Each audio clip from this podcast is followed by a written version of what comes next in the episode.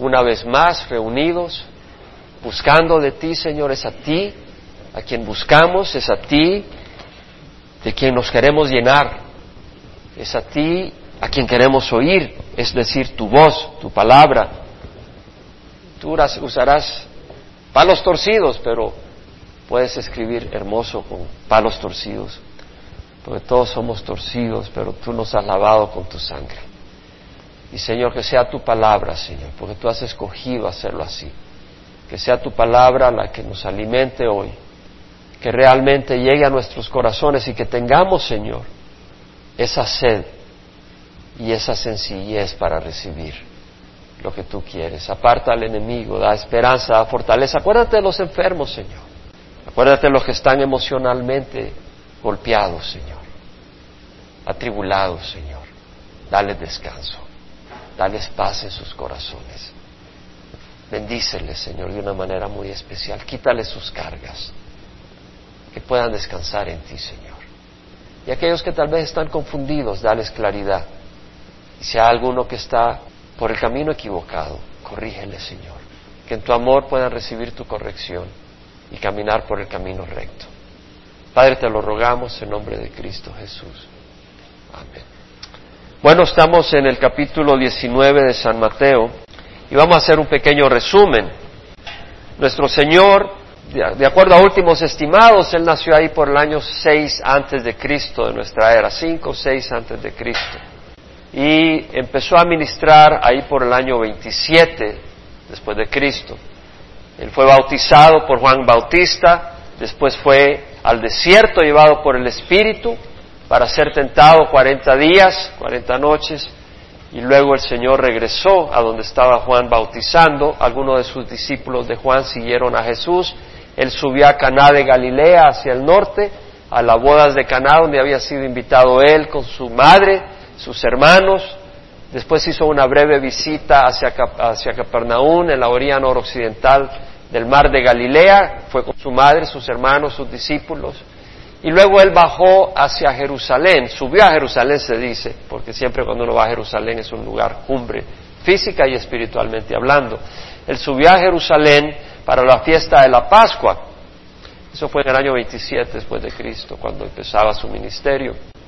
Ahí estuvo algún tiempo, poco tiempo, eh, ahí ministró a Nicodemo, tuvo el encuentro con Nicodemo, y eh, después subió hacia Galilea, cuando habían encarcelado a Juan, él subió a Galilea predicando el Evangelio y diciendo el tiempo se ha cumplido, el reino de Dios se ha acercado, arrepentidos y cree el Evangelio. Estuvo en Galilea como dos años y medio, del año 27 al año 29. Iba por todo Galilea, por todas las aldeas, enseñando en sus sinagogas y proclamando el Evangelio del reino y sanando toda enfermedad y toda dolencia en el pueblo. Y le seguían grandes multitudes de Galilea, Decápolis, Jerusalén, Judea del otro lado del Jordán. Estuvo ministrando como dos años y medio en toda el área de Galilea. Después subió a Cesarea de Filipo, tuvo una breve pausa por ahí. Eh, después Jesús se transfiguró en el monte Hermón, más al norte, y luego agarró camino ya hacia Jerusalén, eh, su camino para, para la cruz. Y esto era en el otoño, la transfiguración fue en el otoño, ahí por septiembre, octubre, cerca de la fiesta de los tabernáculos. Pasó por Galilea, pasó por Capernaum, ya estudiamos eso, y luego siguió camino hacia Jerusalén. En el capítulo 19 de, Mateo leemos que aconteció que cuando Jesús terminó estas palabras, partió de Galilea y se fue a la región de Judea al otro lado de Jordán. Eso es la zona de Perea, al este del río Jordán. Marcos dice que partió y fue hacia Judea y a la región al este del Jordán. En otras palabras, él fue a ambos lugares, fue a la zona de Judea y después fue a la zona de Perea. Esta, dice, le siguieron grandes multitudes y los sanó ahí. Y, empezamos con la enseñanza de Jesús sobre el divorcio. Ahora, el Señor está en Perea, de acuerdo al capítulo 19, está más allá del Jordán. Y usted puede ir a Marcos 10, versículo 1, levantándose de ahí Jesús se fue a la región de Judea y al otro lado del Jordán o sea, hacia la zona de Perea. Y voy a hablar un poco sobre eso. Y se reunieron de nuevo las multitudes junto a él y una vez más, como acostumbraba, les enseñaba. Eso es lo que hacía el Señor, enseñaba la palabra de Dios. Eso es tan importante, la enseñanza de la palabra, porque la palabra del Señor es la que nos libera. Es la palabra del Señor la que nos da luz. Y es cierto, yo se lo puedo decir en mi corazón. Es la palabra del Señor la que rompe las cadenas del engaño y las cadenas del capataz Satanás y las cadenas del pecado. Es la palabra de Dios. Nuestro esfuerzo es la palabra de Dios. Por supuesto que el corazón sensible quiere hacer la palabra de Dios, pero es la palabra de Dios la que rompe.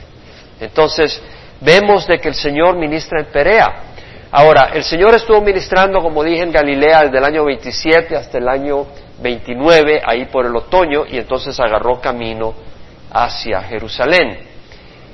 Sabemos que Él tomó camino por Samaria, porque podemos ver en el capítulo 9 de Lucas, versículo 51, que dice, sucedió que cuando se cumplían los, días de su ascensión, Él con determinación afirmó su rostro para ir a Jerusalén. Él con determinación, Él estaba determinado a ir a la cruz por amor a nosotros. No era aquello de que a la fuerza Él con pasión vino a rescatarnos. Y dice que envió mensajeros delante de él y fueron y entraron a una aldea de los samaritanos para hacerle preparativos, o sea que va por Samaria. Muchos judíos evitaban Samaria porque había enemistad entre los judíos y los samaritanos, pero él pasa por Samaria y resulta que la aldea donde el Señor manda a sus discípulos a hacer preparativos no lo quieren recibir porque sabían que él iba para Jerusalén. Y ya el Señor había tenido un gran impacto cuando iba camino a Galilea antes y tuvo el encuentro con la samaritana y el Señor le mostró a la samaritana se mostró a la samaritana y la samaritana se arrepiente y la samaritana encuentra al Mesías y llama a medio mundo y hay un, gran avivamiento ahí. Sin embargo, en esta ocasión que va regresando el Señor hacia Jerusalén, los samaritanos no lo quieren recibir por razones nacionalistas. Y ahí tenemos que tener cuidado nosotros porque el cristiano tiene una patria mucho más grande que de donde hemos nacido y somos una familia ¿verdad? Somos una familia, como un arco iris de distintos colores, pero una familia. Y apreciamos cada color dentro del arco iris. Y acá vemos que los samaritanos, ofendidos porque el Señor no estaba apoyando su espíritu nacionalista, su espíritu eh, de samaritano. Y, lo siento, el Señor tenía que ir a Jerusalén. Y vemos de que el Señor va, eh, bueno, los eh, Juan y Juan y Jacobo dicen, Señor, mandamos que caiga fuego del cielo porque no los quería recibir esta aldea de los samaritanos y el Señor le dice, ustedes no saben de qué espíritu son. Y yo no he venido para destruir, sino para salvar. Y se fue a otra aldea. Ahora, el Señor llegó a Jerusalén, antes de ir a Perea, llegó a Jerusalén en la fiesta de los tabernáculos. Eso lo leemos en el capítulo 7 de Juan. Él llegó a Jerusalén para la fiesta de tabernáculos que es septiembre-octubre del año 29. O sea, seis meses antes de morir. Y en la fiesta de tabernáculos, bueno, los hermanos de Jesús, y usted lo puede leer en el capítulo 7 de Juan, fueron los que le dicen, vete, muéstrate. Si, si has venido y tú eres quien dices, que muéstrate para que la gente vea, no lo hagas en secreto. Y él dice, ustedes no saben cuál es el tiempo del Señor, este no es mi tiempo todavía.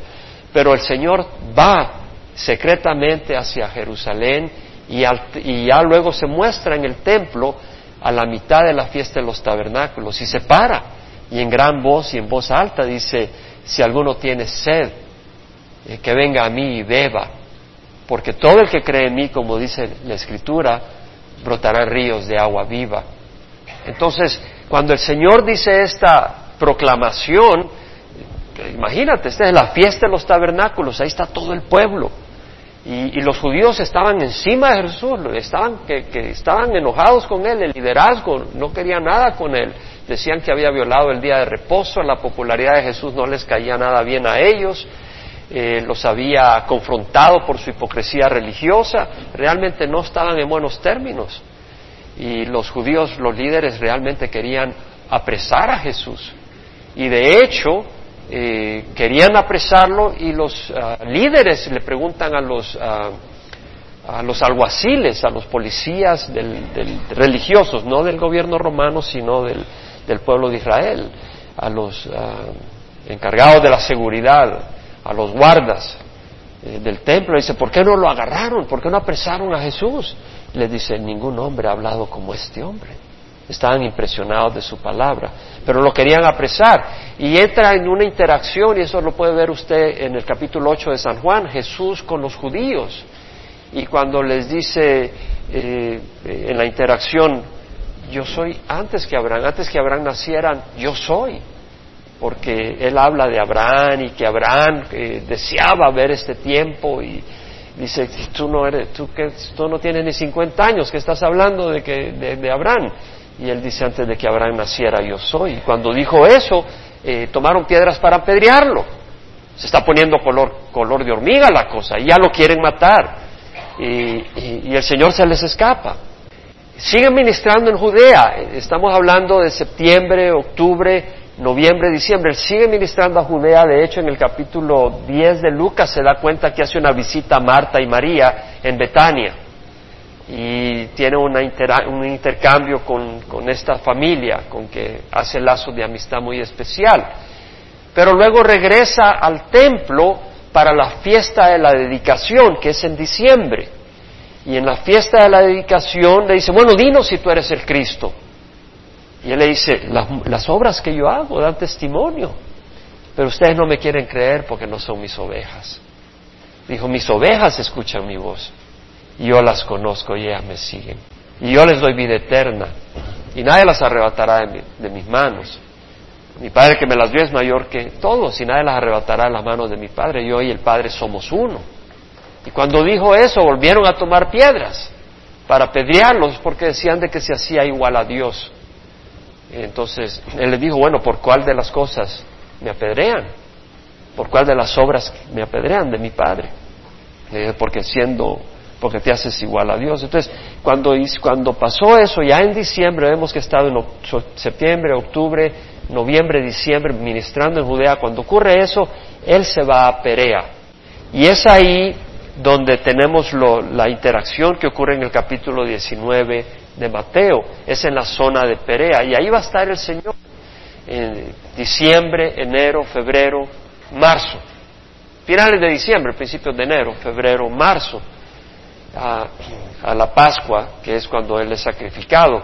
Ahora, mientras Él está en Perea, se enferma Lázaro y mandan a llamar a Jesús. Y Jesús va y Lázaro está muerto y lo resucita, se, peor, se pone peor la cosa. Porque debido a la resurrección de Lázaro, algunos judíos que habían venido de Jerusalén y, vieron la resurrección ahí en, Betania, fueron y le avisaron a los líderes eh, del Sanedrín lo que había ocurrido. Entonces Caifás dice, bueno, es necesario que uno muera por toda la nación. Entonces ahí ya dicen, hay que matarlo, no hay, no hay de otra. Y entonces, eh, cuando eso ocurre, el Señor se retira hacia la zona de Efraín, una zona desierta. Se cree que puede estar un poco al norte de, Judea. Pero eso ocurre ya en, las proximidades de la Pascua. Estamos hablando ya por marzo, abril. Y ya el Señor eh, después entra el domingo de resurrección, ah, pasa por el monte de los olivos y entra a Jerusalén. Entonces, en resumen, el Señor ministró dos años y medio en Galilea. Antes de ministrar en Galilea estuvo ministrando un poco en Judea. Luego dos años y medio en Galilea. Luego regresa a Jerusalén y ahí está ministrando unos tres meses en Jerusalén, en Jerusalén y Judea. Pero porque lo quieren matar y él no debe de morir antes y mucho menos apedreado, sino crucificado y el día de la Pascua. Entonces él se escapa a Perea y está en Perea, pero se le ponen las cosas color de hormiga cuando él va y resucita a Lázaro, y entonces él se va hacia la zona de Efraín y luego va a regresar a Jerusalén. Los eventos que tenemos en el capítulo 19, la interacción, ocurren en Perea, antes de que el Señor, eh, a punto de entrar a Jerusalén. El versículo 13 dice, lo hermoso de esto es que lo que estamos viendo es algo más exacto que las películas. Porque las películas le meten mucha cosa. Pero lo que le acabo de narrar es bíblico, es 100% bíblico. Cada parte es bíblica, usted puede confiar. Por eso, si usted ve una película de Jesús, no, o sea, conozca la escritura, porque no todo lo que aparece es correcto. Le ponen y le quitan y usted puede sacar doctrinas equivocadas. pero en la palabra del Señor no va a sacar doctrinas equivocadas.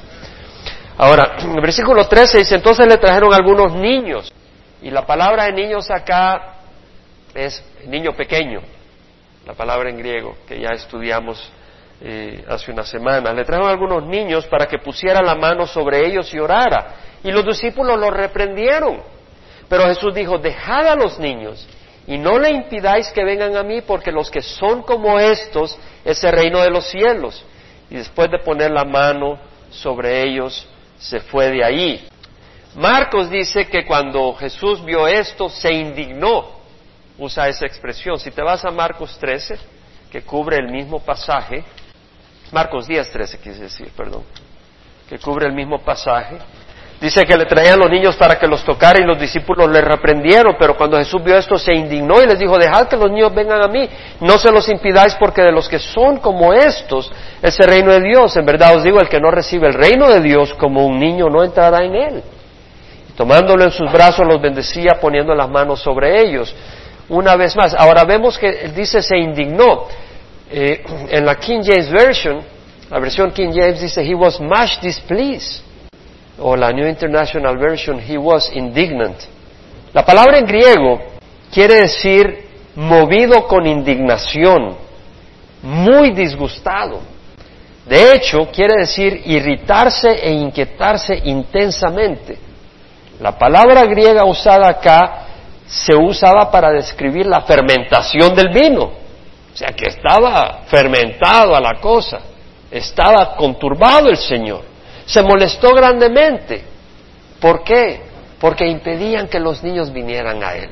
Y el Señor no solo está hablando de niños, sino de los que son como los tales. Y ya hemos estudiado que cuando el Señor eh, vino a Galilea y entró a Capernaum, que venía de la transfiguración, los discípulos venían discutiendo entre ellos quién de ellos era el mayor. Y Jesús llamó a un niño y lo puso en medio de ellos y le dijo, en verdad os digo que si no os convertís y hacéis como niños, no entraréis en el reino de los cielos. Y hay que ser como niño para entrar en el reino de los cielos. Entonces todo cristiano se ha vuelto como un niño. Es la única manera de ser cristiano, creerle a nuestro Papá Celestial y ser eh, sencillos y, y recibir del Señor. Entonces, el Señor dice, dejad que los niños vengan a mí y no se lo impidáis el Señor se ofende. Y el Señor se ofende enormemente cuando le dicen, ¿sabes qué? Para ir con Jesús tienes que ir a través de un sacerdote o a través de un pastor. Tú puedes ir directamente a Jesús. Jesús dijo, si alguno tiene sed, que venga a mí y beba. Porque todo el que cree en mí, como dice la Escritura, de lo, profundo de su ser brotará ríos de agua viva. Eh, venid a mí los que están cansados y cargados, y yo os haré descansar. Venid a mí dice el Señor, constantemente nos llama a Él. Y es una cosa terrible cuando alguien dice, eh, yo te voy a llevar a Jesús. No, tú ve a Jesús. Ahora, alguien te puede indicar el camino a través de la palabra, pero la idea no es que esa persona se vuelva un intermediario entre tú y Jesús. Ve a Jesús. Jesús desea que tú vengas a Él.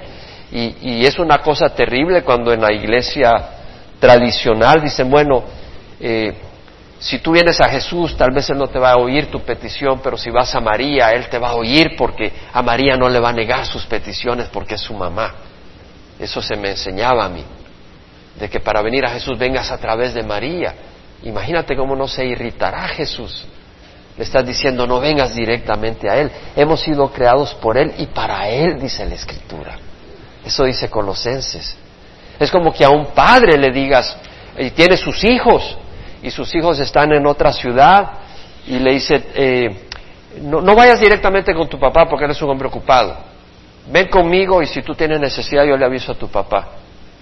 Eh, oye, eh, no, no, no la juegues así porque te van a cortar la cabeza, porque su papá quiere a sus hijos. Y eso es lo que está haciendo la iglesia tradicional, robándole los niños a Jesús. Y estoy hablando niños no solo en edad, sino de corazón. El Señor se enoja. Ahora dice, dejar que los niños vengan a mí. Me llamó la atención la palabra dejar. La palabra dejar es. Es la palabra perdonar también. Cuando leímos hace un domingo, hace siete días, sobre, sobre el perdón, ah, la palabra que quiere decir soltar, dejar ir, decir, no lo tienes por el pescuezo hasta que me pagues el último centavo, hasta que me vengue de ti, te suelto. No, no, lo dejas ir. Y en ese sentido dice, dejad que los niños vengan a mí. ¿Qué quiere decir? Que los niños quieren venir a Él. No se lo impida, suéltalos, que vengan a Él. Eh, el que tiene, y realmente a un niño tú le hablas de Jesús y se lo presentas tal como es, todo niño se atrae. El niño va a estar atraído a Jesús. Y los niños quieren venir a Jesús, los que no quieren venir a Jesús son los arrogantes, los autosuficientes, las grandes figuras religiosas que no tienen tiempo para Jesús. Dice el Señor que es como los que son como Él, el reino de los cielos, el reino de Dios. Y el que no recibe el reino de Dios como un niño no entrará en Él. En el mundo no prosperan los niños. Está hablando de corazón. En el mundo prosperan los sofisticados, los autosuficientes, los independientes, no dependen de Dios, no necesitan depender de Dios. Los desconfiados, los calculadores, los intensos hacia la meta del éxito, los insensibles al dolor y a las preguntas de la vida. Un niño hace muchas preguntas. Papá, ¿y por qué está llorando ese señor? Papá, ¿y qué pasó allá? ¿Y por qué está así? ¿Por qué pobrecito no tiene que comer? Hay esa, esa sensibilidad. Pero ya uno se hace grande, ya olvídate esas cosas, no vas a lograr tus metas adelante. ¿Verdad? no, hay que tener un corazón de niño sensible y, tener la valentía de afrontar la realidad que nosotros necesitamos depender de Dios. Requiere humildad. Pero solo de la gracia de Dios podemos salir adelante. Y nuestra vida de hecho está en las manos de Dios. ¿Y en qué mejores manos puede estar? En ninguna mejor que la del Señor. Ahora vemos que después de eso se le acercó uno y dijo, Maestro, ¿qué bien haré para obtener la vida eterna? Y él le dijo, ¿por qué me preguntas acerca de lo bueno? Solo uno es bueno, pero si deseas entrar en la vida, guarda los mandamientos. Él le dijo, ¿cuáles? Jesús respondió, no matarás, no cometerás adulterio, no hurtarás, no darás falso testimonio, honra a tu padre y tu madre, amarás a tu prójimo como a ti mismo. El joven le dijo, todo esto lo he guardado, ¿qué me falta todavía? Veamos acá Mateo dice que le dice, Marcos dice y Lucas que le dijo, maestro bueno, ¿qué debo de hacer para heredar la vida eterna? Marcos dice que dice, maestro, ¿qué bien haré para obtener la vida eterna? No es una contradicción, no hay una discrepancia fundamental acá. Realmente este joven, al ver a Jesús, se da cuenta que Él es bueno. Y se da cuenta que Él es bueno no porque lo dice la gente, sino porque se puede ver, sus acciones son buenas sus obras son agradables a Dios. Y es probable que le haya dicho, maestro bueno, que bien haré. Ambas cosas. Maestro bueno, que bien haré para heredar la vida eterna. Ahora vemos que este hombre está hablando de qué voy a hacer para heredar la vida eterna. De obras. Y el Señor le dice, ¿por qué me llamas bueno? Solo uno es bueno, Dios. El Señor no está hablando de hacer, sino de ser. Dice, si tú quieres entrar al reino de los cielos, tienes que ser bueno, prácticamente lo que le está diciendo. Pues dice, ¿por qué me llamas bueno? Solo uno bueno es Dios. Ahora, ¿quiere decir que Jesús no es Dios? Al contrario, Él está revelando que Él es Dios, porque Jesús mismo es bueno y Él mismo lo dijo, el ladrón viene para robar, matar y destruir, yo he venido para que tengan vida y la tengan en abundancia. Y luego dice, yo soy el buen pastor, el buen pastor da la vida por sus ovejas. Jesús es bueno. Entonces, ahí vemos una confirmación de la deidad de Jesucristo, porque Jesús es bueno. Ahora el Señor está dando a entender por qué me amas bueno, solo uno es bueno, eh, dando a entender de que la importancia no es el hacer, sino el ser. Y Él le dice, guarda los mandamientos. En otras palabras, no está diciéndole hacer, sino le está diciendo, si eres bueno, vas a guardar los mandamientos prácticamente. Ahora, Él le dice, ¿cuáles? Cuando el Señor está aquí hablando de acciones, son acciones que están tratando de reflejar una calidad de ser donde falla este hombre. Le dice, ¿cuáles mandamientos? Le dice, no matarás, no cometerás adulterio, no darás falso testimonio, no hurtarás, honra a tu padre y a tu madre, ama a tu prójimo como a ti mismo. El joven le dijo, todo esto lo he guardado, ¿qué me falta todavía? Definitivamente no lo había guardado todo eso, porque el Señor ya había explicado en el Sermón del Monte, tal vez el joven no estaba ahí, pero había explicado en el Sermón del Monte que el que con, ojos mira mal a una mujer, o a un hombre con intenciones fuera de lugar, ya cometió adulterio en su corazón. Y el que está enojado con su hermano ya cometió asesinato. Entonces el Señor está mostrando de que eh, no solo es la, acción, sino la actitud interna la que el Señor juzga. Y estamos viendo de que este hombre piensa que lo ha guardado todo, pero no, hay un mandamiento que dice no codiciarás. Y ahí este hombre había fallado grandemente. Jesús le dijo, si quieres ser perfecto. Ahora veamos de que el, el cumplir la ley no le daba paz, porque dice, ¿qué me falta? Este joven sabía que le hacía falta algo.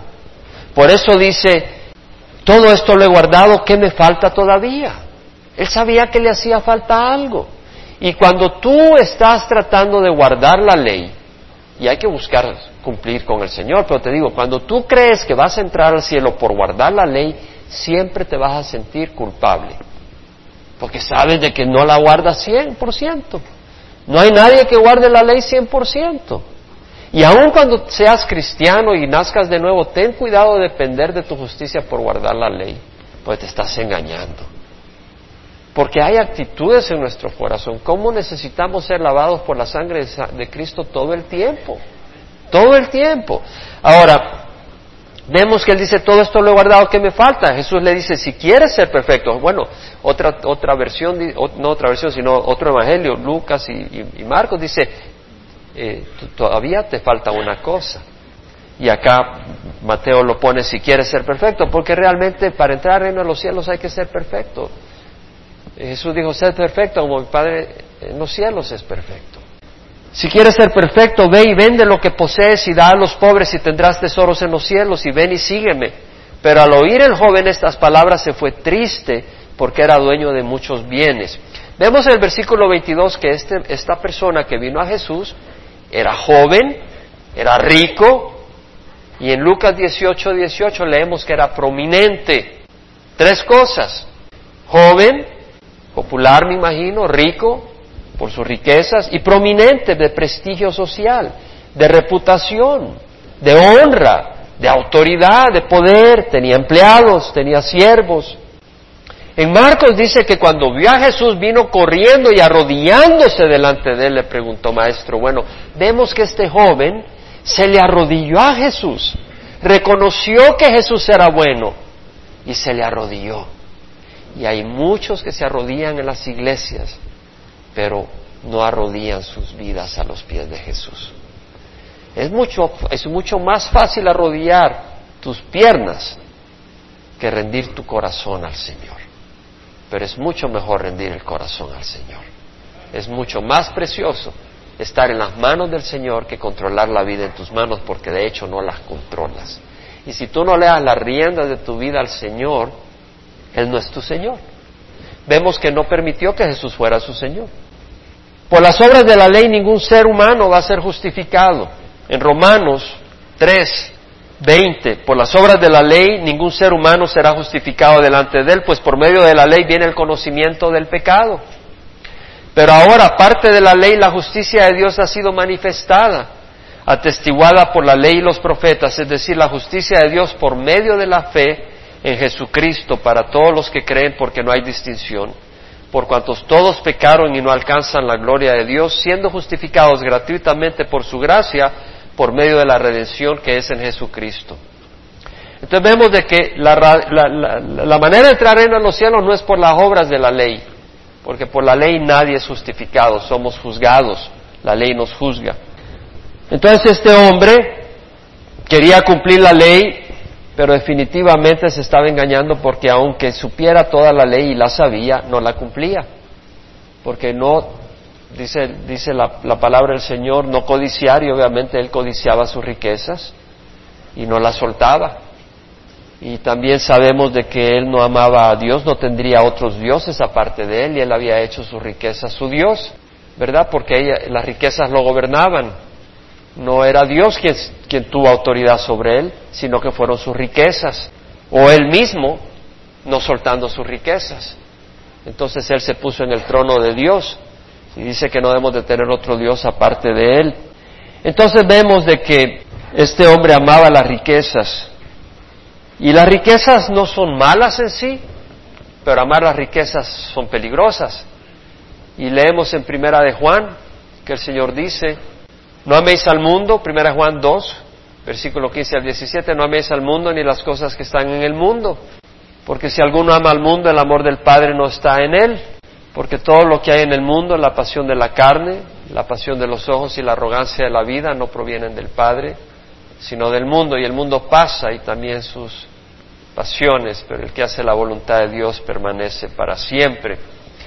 Entonces, eh, cuidado con amar las riquezas. Vivimos en una sociedad materialista. Tenemos que tener cuidado de no amar las riquezas, sí de usarlas, de darle gracias a Dios por ellas y de disfrutarlas en la medida que Dios nos las dé pero también de compartirlas y tener mucho cuidado de no amarlas. Este joven probablemente confiaba en sus riquezas, porque cuando tú tienes riquezas, tú aprendes a depender de ellas para tu estabilidad. Y es un peligro cuando uno le pide a Dios ayuda económica para una situación y otra y el Señor te empieza a ayudar y de repente empiezas a confiar en tus riquezas y no en el Dios que te ha dado los recursos. Y eso sí es un serio problema. Y de hecho, la ley te maldice si haces eso. En Jeremías leemos que el profeta dice, maldito el hombre que confía en el hombre y hace de la carne su fortaleza y su corazón se aparta del Señor. ¿Verdad? Será como arbusto en el yermo, no verá el bien cuando venga. Será, dice la palabra del Señor, eh, habitará en pedregales en el desierto, tierra salada y sin habitantes. Pero bendito el hombre que confía en Jehová y su confianza es Jehová. Entonces vemos de que cuando tú confías, y, hermanos, espero que entendamos lo que estamos diciendo acá, porque es muy fácil decir eso no se aplica a mí. Ten cuidado, porque sí se aplica, sí se aplica. Es fácil confiar en el salario que te están pagando en el trabajo. Es fácil confiar en la salud que puedas estar ahora disfrutando. Es fácil confiar en la... Y, realmente dejas de confiar en Dios. Y es peligroso. Además, si la riqueza se vuelve en tu Señor, el Señor dijo, nadie puede servir a dos señores, porque aborrecerá a uno y amará al otro, se apegará a uno y despreciará al otro. Hermanos, gracias a Dios tenemos el Evangelio. Yo crecí en una iglesia tradicional donde no se predicó esto. El dinero es una trampa. Está bien tener dinero, pero cuando dejas de buscar al Señor, ese dinero se ha vuelto tu Dios. Hay de aquellos líderes religiosos, hay de aquellos pastores, hay de aquellos sacerdotes que no presentan la palabra del Señor y afirman a tantas personas en el camino de la destrucción.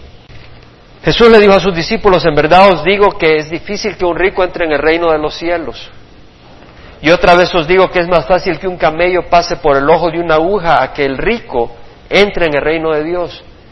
Qué palabra de advertencia más difícil y tremenda. El Señor está diciendo que es más fácil que un camello, un camello, entre por el ojo de una aguja de tejer a que un rico entre en reino de los cielos. Y no se me olvida que hablaba con unas personas muy queridas hace años, Estoy hablando en el 86, hace 14 años, hace 24 años. Hablaba con estas personas en un almuerzo, personas que tienen bastante riqueza, mucha riqueza. Y con mi corazón les compartí este versículo. Y les dije, no permitan que las riquezas los destruyan. Y el Señor dijo que es más fácil que un camello entre por el ojo de una aguja a que un rico se salve. Yo se lo digo con amor, decía. Y esta persona me dijo, no, si a mí el sacerdote ya me explicó qué quiere decir. La aguja, el ojo de una aguja en Jerusalén, me dijo, es una puerta chiquita y el camello se tiene que agachar para entrar. Eso fue lo que le explicaron a él, los religiosos. No, mi hermano, te vas al griego, es el agujero de una aguja y es imposible ser salvado aparte del Señor. Así que las riquezas son peligrosas y el Señor es poderoso. La palabra del Señor dice en Proverbios 10.2, tesoros mal adquiridos no aprovechan, mas la justicia libra de la muerte. Muchas personas, por la ambición de tener una casa, de tener esto y el otro, mientes, engañas, robas. Dice la palabra del Señor, tesoros mal adquiridos no aprovechan. Y la justicia te va a librar de la muerte eterna. Salmos 39, 6 dice, como una sombra anda el hombre, ciertamente en vano se afana, acumula riquezas y no sabe quién las recogerá. Y realmente hay personas que están afanadas toda la vida para hacer dinero y andan en este negocio y en el otro y toman dos trabajos, tres trabajos, no porque lo necesiten, pero porque tienen que, quieren tener muchas, mucha, muchas comodidades y muchas eh, ventajas económicas. ¿Y, qué, ¿Y qué tal si en medio del camino te mueres? Ah, vas a haber desperdiciado todo tu tiempo y vas a traer un corazón idólatra a Dios porque vas a haber adorado las riquezas. Proverbios 11.4 dice, de nada sirven las riquezas el día de la ira, pero la justicia libra de la muerte. Salmo 66, 10 dice, si las riquezas aumentan, no pongáis el corazón en ellas. Tú puedes tal vez no buscar las riquezas, pero que seas favorecido. Ese es otro peligro. Tienes que rogarle al Señor que te dé sabiduría, porque pues, es fácil poner la esperanza en ellas. En 1 Timoteo 6, 17, Pablo dice a los ricos en este mundo, enséñales que no sean altaneros, ni pongan sus esperanzas en las incertidumbres de las riquezas, sino en Dios, el cual nos da abundantemente todas las cosas para que las disfrutemos. Bueno, estas son palabras de advertencia, porque vivimos en una sociedad donde se, se, se glorifica las riquezas, se glorifican a los que tienen dinero, aún dentro de las iglesias. Y no es así. No hay acepción de persona, con o sin dinero, el Señor no mira tu dinero, sino tu corazón. Y si tu corazón está postrado a los pies del dinero, el Señor se da cuenta, ya sea que lo tengas o no lo tengas. Porque puedes no tener dinero y estar codiciando el dinero. Y puedes tener dinero y estar codiciándolo, o tener dinero y no codiciarlo. En 1 Timoteo 6, 6 al 12, la piedad en efecto es medio de gran ganancia cuando va acompañada de contentamiento, dice Pablo porque nada hemos traído al mundo y nada podemos sacar de él. Y si tenemos que comer y con qué cubrirnos, con eso estaremos contentos. Pero los que quieren enriquecerse caen en tentación y lazo y en muchos deseos necios y dañosos que hunden a los hombres en la ruina y en la perdición. Porque la raíz de todos los males es el amor al dinero, el amor al dinero por el cual codiciándolos algunos se extraviaron de la fe y se, se torturaron con muchos dolores. Pero tú, hombre de Dios, huye de estas cosas y sigue la justicia, la piedad, la fe, el amor, la perseverancia y la amabilidad. Pelea la buena batalla de la fe. Hay una batalla que pelear. Tienes que pelear contra los impulsos que buscan jalarte en esa dirección. Balancea tu vida. Sé como un niño, satisfecho con el Señor, en el regazo de sus madres, satisfecho y alimentado y descansando en los brazos de tu madre. Después de, amamantado, después de ser amamantado, ahí se duerme en sus brazos feliz. Seamos como niños con el Señor. Busquemos el reino de Dios sobre todas las cosas. Si el Señor nos da bendiciones materiales, démosle gracias al Señor. Pero también recordemos que no son nuestras, son de Él. Para que disfrutemos y para que compartamos. Que el Señor nos enseñe, nos dé sabiduría, nos ayude que no nos permita pegar nuestro corazón a las cosas materiales. Es muy importante. Y luego dice el Señor en Mateo, los discípulos estaban llenos de asombro y decían, entonces, ¿quién podrá salvarse? Porque de acuerdo a ellos, cuando una persona era rica era porque Dios los estaba aprobando. Porque en el Antiguo Testamento el Señor prometía bendición a que le obedecía. Y eso era cierto, pero el Señor ahora tiene una ley aún más superior que Él puede permitirte dificultades para glorificar su nombre más todavía y darte tesoros más grandes eternamente hablando. Y si tú eres un hombre justo, el que seas afectado económicamente no te va a hacer para atrás, a menos que tu corazón sea malvado y le sirves al Señor solo por las riquezas. Entonces no eres digno de ser hijo del Señor ni de seguirle, ¿verdad? Porque todo el que, el que el que después de poner la mano en el arado mira atrás no es digno del reino de los cielos, dijo el Señor. tú no puedes poner la, tú no puedes decir, Señor, yo voy a seguirte y luego empiezas a mirar las riquezas y otras cosas y decir, me van a detener. No eres digno del reino de los cielos. Dios demanda a un solo Señor, Él. Y si Él no puede ser tu Señor, lo siento, Él no te recibe. Él solo recibe a aquellos que están dispuestos a hacerlo a Él, Señor. De hecho, Él recibe a todos, pero Él no puede entrar en tu corazón si hay alguien más reinando ahí. Entonces vemos de que Jesús mirándole les dijo, para los hombres eso es imposible, pero para Dios todo es posible. Entonces respondiendo Pedro le dijo, he aquí nosotros le hemos dejado todo y te hemos seguido, ¿qué pues recibiremos? Hemos dejado todo. Ahora, Jesús les dijo, en verdad os digo que vosotros que me habéis seguido en la regeneración, está hablando cuando el Señor venga a reinar. Porque cuando el Señor venga a reinar este, este, este mundo, el sistema de este mundo se va para afuera. Él va a establecer su reino.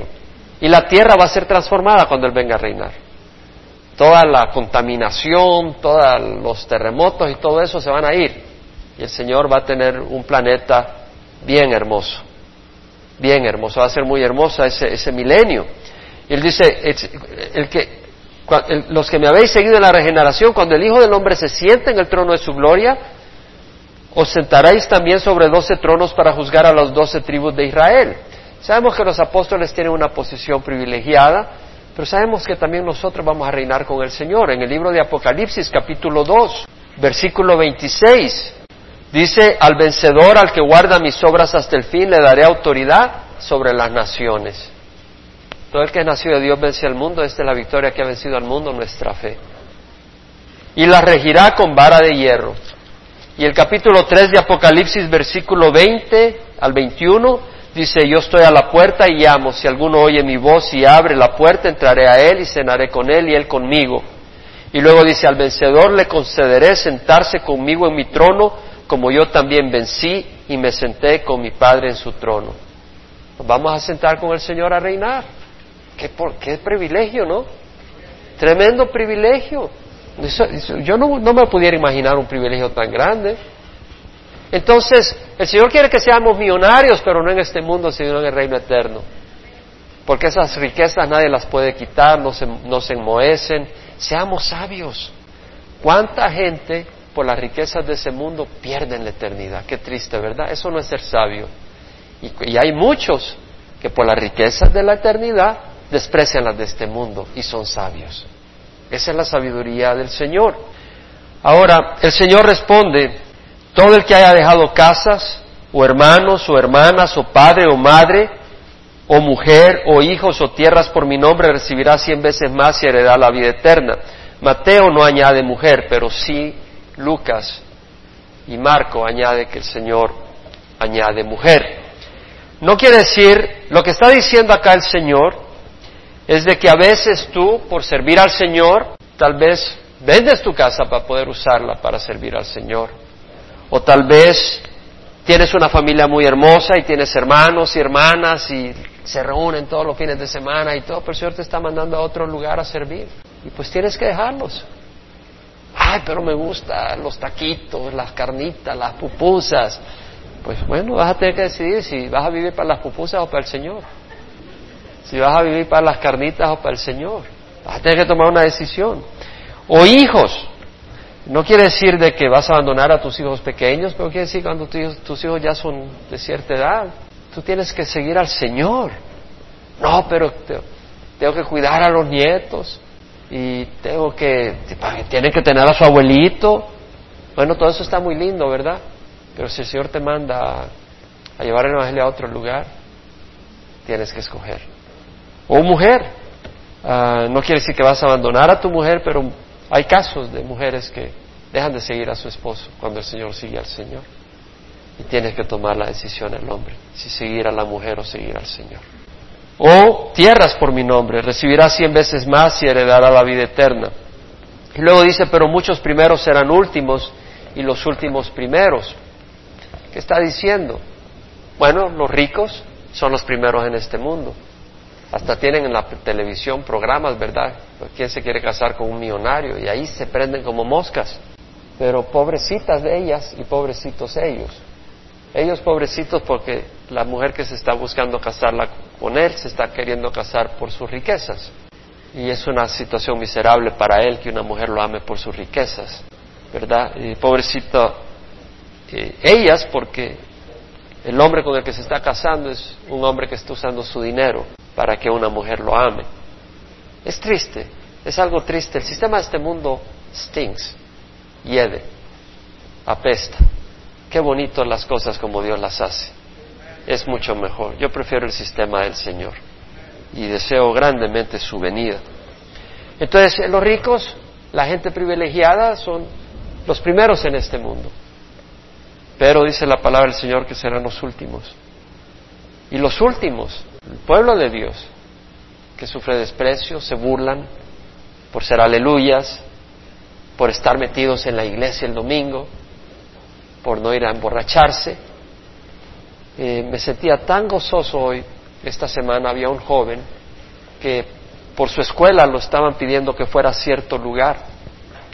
Y lo conversamos. Yo le dije, ese lugar es un antro de perdición. Te piden que vayas allá por tu estudio, pero yo no iría allá, le dije, porque eres hombre, es un hombre ya joven, y la carne es débil, y eso es un ambiente y vas con gente no creyente, yo no iría, le dije, pero tú tienes que tomar la decisión. Los maestros le amenazaron de que le iba a afectar. Y le dije, qué bueno, porque vas a sufrir por el reino de los cielos. Entonces el mundo lo ve como un tonto, ¿verdad? Y, hermanos, tienes que decidir, pero sabemos que los últimos seremos los primeros en el reino de los cielos. Vamos a, correr rápidamente capítulo 20 del 1 al 16. Porque el reino de los cielos es semejante a un hacendado que salió muy de mañana para contratar obreros para su viña. Y habiendo convenido con los obreros en un denario al día, los envió a su viña y salió como a la hora tercera y vio parados en la plaza a otros que estaban sin trabajo. La hora tercera son las nueve de la mañana. Contrató a unos a las seis y les pagó un denario, es decir, el salario de un día. Póngale que sea 70 dólares, por ahí, el salario de un día. Y está bien. Y luego pasó, los otros los vio a la tercera. Estaban parados en la plaza no porque eran perezosos, sino que nadie los había contratado, como los que se ponen ahí por el Home Depot. Están buscando trabajo, están ahí no porque quieran pereciar, pero necesitan trabajo, nadie los había contratado y los hagan. ¡Hey, véngase! Les voy a dar lo que es justo. Y también vosotros a la viña y os daré lo que es justo. Y ellos fueron. Y volvió a salir como a la hora sexta y a la novena, a las doce y a las tres de la tarde. Hizo lo mismo. Vio a algunos que estaban sin trabajo. Y dijo, vamos, hay trabajo. Bien, vamos.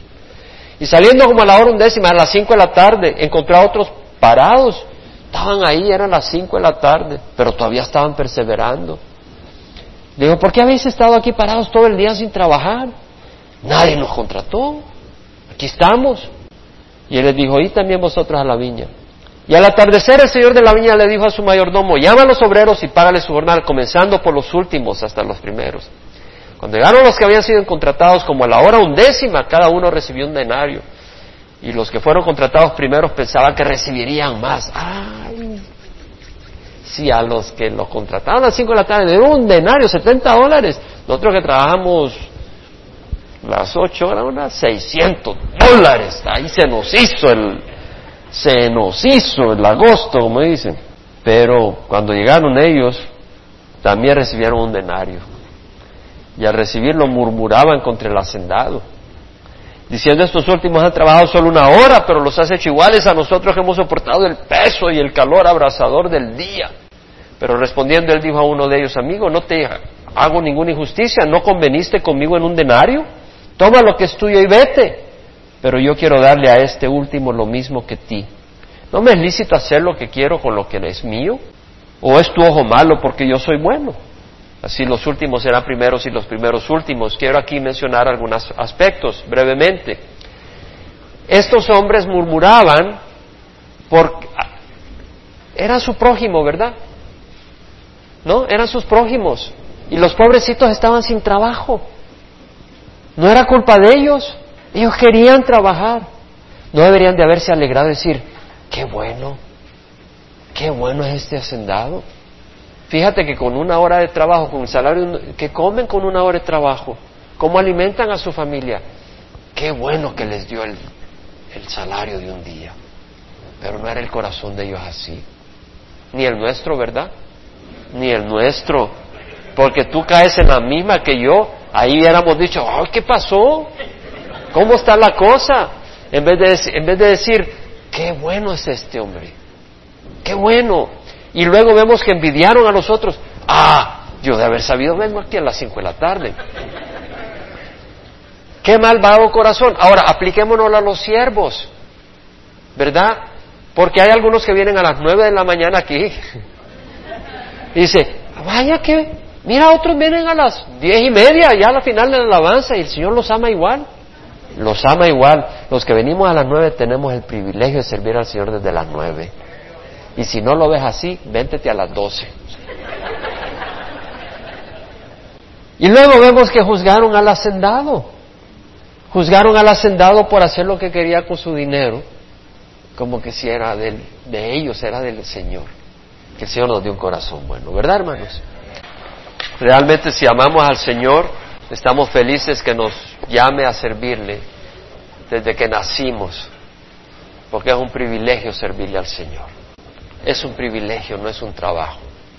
Ah, se sufre, pero qué bonito servirle al Señor es algo muy hermoso.